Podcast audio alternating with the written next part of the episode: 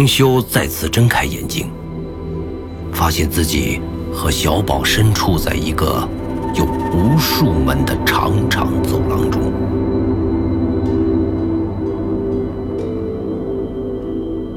这个走廊一望无尽，两侧都是成排的门，门是紧紧关闭着的。黄潇站起来，身边站着小宝。这是你的世界。小宝抬头看着黄潇，似懂非懂。跟我走吧，让我看看究竟发生了什么。黄潇尝试拉着小宝的手，这次小宝并没有反抗，眼神也非常的清澈。孩童该有的感觉，在小宝身上都能体现，仿佛这是两个世界一样。但是确切的来说，这里确实是两个世界。这里是哪里？小宝终于开口了：“记忆走廊。”那是什么？记忆之门。你将会带领我穿越记忆之门。走到我们将要面对的那段记忆，然后我会用我的方式将那段不愉快的记忆消除掉。那会有危险吗？会的，而且很大。黄潇在内心里回答。他并没有告诉小宝，他担心如果告诉了小宝真相，在小宝能够承受的记忆范围内。会衍生出很多不必要的麻烦。小宝，现在你要带我去影响你的那段记忆，看看我们有什么办法把这段记忆消除掉。你只需要带着我在记忆的长廊里面走，到了你想要停下的门前就行。可是我害怕。黄潇感受到了小宝的战栗。他能想象出这对夫妻对自己孩子的影响。黄修自己也不知道，这次如果能够把记忆消除，未来孩子是否还会受到他们的影响。但是这一切都是自己无法预料到的。他唯一能做的就是还给小宝一个健康的记忆。可是这一瞬间，黄潇又犹豫了。他突然觉得，如果小宝是现在这样，是否对他是一个最好的结果呢？不行！黄潇斩钉截铁的拒绝。小宝望着黄潇，不知所措。你必须勇敢的面对着你的恐惧。向你所害怕的事情发出你最大的抵抗的吼声，没有任何人能够帮你。真正战胜你的永远是你自己，真正击败你的也永远是你自己。黄潇一口气说了这么多的话，他不知道在小宝这个年纪是不是能够听懂，但是黄潇说的这些话，已经算是给小宝打气了。小宝犹豫了一下，抬起头，坚定地看着黄潇，点了点头。小宝带着黄潇开始在记忆长廊里走着，这是一条漫长的路，永远看不到尽头的路。黄潇已经不止一次在这条漫长的长廊里走着了，他不知道究竟为什么会有这条长廊存在。他虽然获得了这条长廊的使用权，但是这条长廊却不是他创造的。从他开始使用时就已经存在了。很多次，黄潇都想证明这条长廊的存在，但是很多次都没有办法去证明。他只能把这条长廊当作是精神世界中的拟化物存在。只是在黄修内心的心底，这条长廊是真实存在的，而他。仅仅是使用者。小宝拉着黄潇停在了一扇门前。好了，我就要进去了。可能你以后都不会记住我了，但是现在，请你祝我顺利吧。再见。黄修说完，站了起来，面对着门。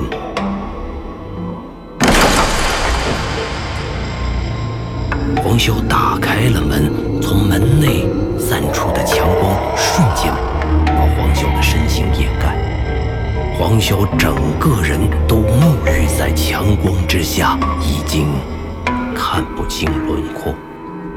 黄潇迈开脚步，走进了记忆之门。在黄潇走进去的那一刹那，小宝也消失在记忆长廊中。门自动的关上了，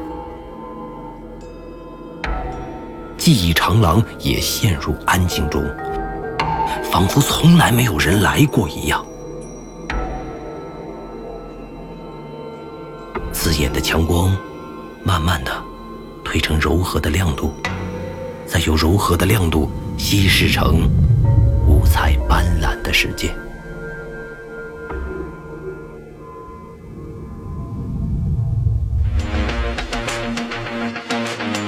原界一记忆之谈，作者刘昌新，播讲冯维鹏。本作品由刘昌新编剧工作室出品。您现在收听的是第一季第五集。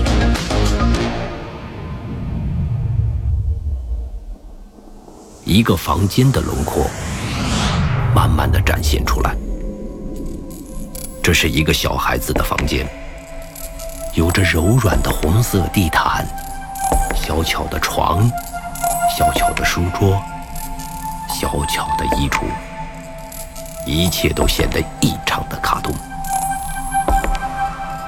阳光从窗户中富裕的照射进来，把整个房间照得像童话故事一般的浅白色氛围。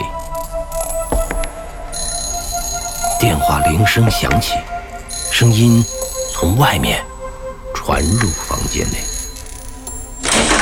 打开房门，去寻找电话铃声的根源。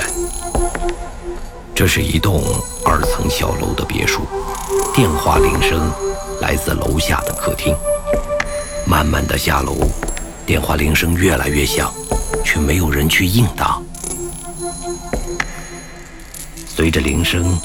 逐渐可以听到争吵声和打砸的声音，男生和女生的吵架声也越来越清晰。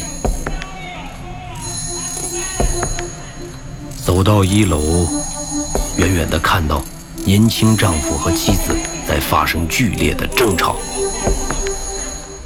两人在对骂着，年轻丈夫忍不住打了妻子一巴掌，以暴制暴。永远只能换来更激烈的暴力冲突。受到掌击的妻子疯狂地冲向丈夫，两人发生了扭打。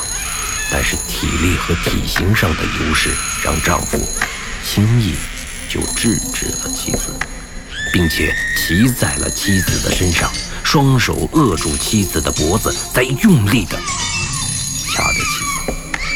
妻子在疯狂的挣扎，水杯和其他一些物件都在挣扎中落地摔碎。电话铃声依然在响着，妻子的挣扎越来越慢，脸色从红润变成了铁青色。妻子在做着最后的挣扎，用手臂徒劳地抬起，敲打着丈夫。痛苦、愤怒、悲伤、恐惧开始蔓延。从在地上纠缠的年轻男女开始，逐渐向着楼梯口延伸。电话铃声终于停了下来，妻子也丧失了挣扎。丈夫抬头看到了站在楼梯口的小宝，丈夫下意识地松开了手，妻子却失去了意识，双手无力地瘫在地上。丈夫的双眼血红，开始爬向小宝。小宝已经吓得不能动弹，丈夫失魂落魄地爬到小宝面前，双手使劲地抓住小宝的两臂。你为什么不待在房间里？为什么不听话？年轻丈夫在质问着小宝，以一种近乎歇斯底里的语气。小宝不敢说话，只能放声痛哭。小宝的哭泣引起了丈夫更加的愤怒。丈夫用手捂住小宝的嘴，并用手使劲地掐小宝的手臂。不准哭，不准哭，不准哭！你像个男人一样。丈夫开始逼着自己的孩子成长。母亲从昏迷中苏醒过来，看到自己的儿子被丈夫这样失控的恐吓，快步爬过来，抓住丈夫的头发，把丈夫拉在地上。丈夫吃痛，把小宝推开，小宝顺势。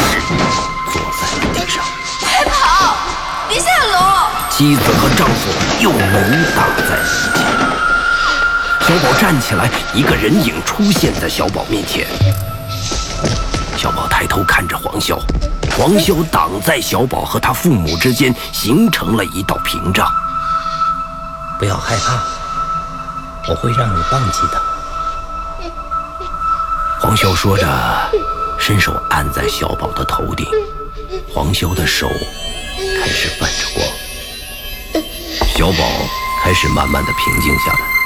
刚才因为亲历这场父母争执的惊恐的站立身体，也慢慢的开始了恢复，不再发抖。在黄潇身后，一切事物都开始像风吹流沙一样，开始慢慢的消失。摔碎的家具，破烂的花瓶。以及正在挣扎的父母，这就是你最不想记起的记忆，对吗？黄潇在试图清除小宝的记忆时，还是忍不住再问一句。小宝没有点头，也没有摇头，身体静立在黄潇面前。黄潇接触着小宝的手，已经能够明显的感觉到，他又开始颤抖了。沙哑的扭曲声音从黄潇的背后传来，这个声音听得黄潇头皮发麻，浑身冰凉。这种声音对黄潇来说，就像是来自地狱一般的声音，阴沉、苍冷、痛苦、挣扎、罪恶，这些情绪伴随着声音进入了黄潇的身体。在小宝的记忆世界中，黄潇第一次感觉到了冷，从内心开始发出的恐惧，在黄潇的心中蔓延开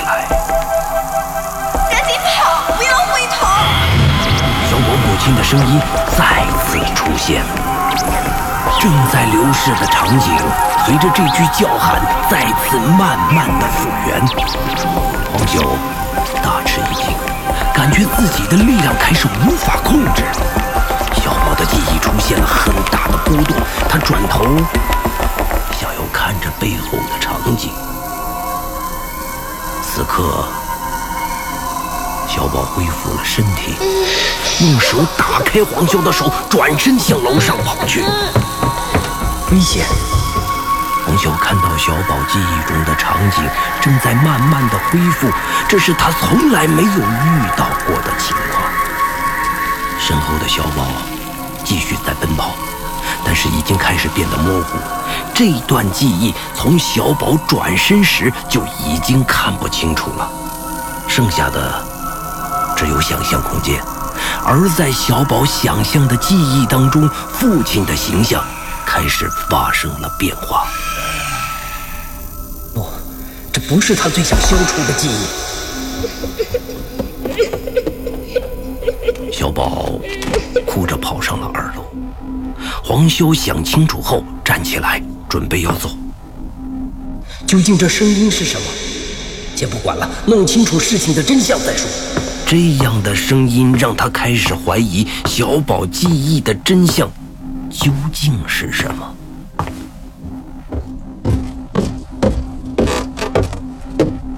黄潇来到二楼，开始寻找小宝记忆的真相。他并没有费劲就找到了小宝的房间。推开门，走了进去。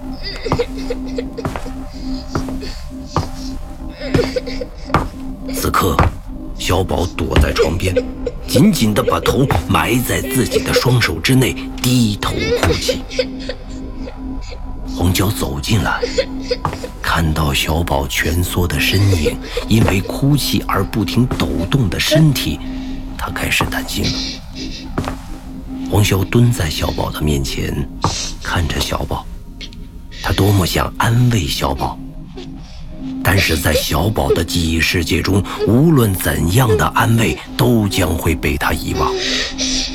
现在黄潇唯一能做的，就是找到这段痛苦记忆的开始和终点，彻底将它封存。小宝，你还认识我吗？黄潇尝试着唤醒小宝，小宝低着头，不敢抬头。我是黄潇，你的记忆侦探。我们在记忆走廊里见过，是你带我走进这扇门的。这是你最想封印的记忆吗？黄潇还在尝试询问着小宝，他希望能够在小宝失去理智前，在最后争取一次机会。小宝突然抬头看着黄潇。小宝的那双眼睛充满了惊恐的表情，一瞬间让黄潇想起自己曾经连续不断做过的噩梦。虽然两者没有任何的联系，但是这双惊恐的眼睛就是自己在无尽的黑暗中的那种眼神。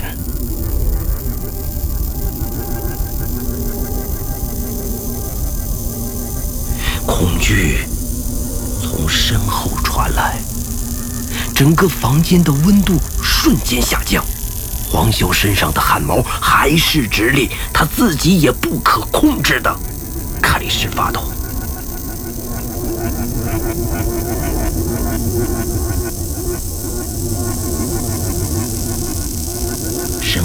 吱吱声越来越近。这种恐惧让黄潇不可抑制地想起来黑暗中的那个在他头皮上吹气的恐怖女人。黄潇的整个身体都静止住了，一动也不能动，仿佛被施了定身术一般。黄潇的意识前所未有的清醒，越恐惧，思路。就越清晰。万一是妖怪怎么办？黄潇的脑袋中又不自觉地出现了这种想法。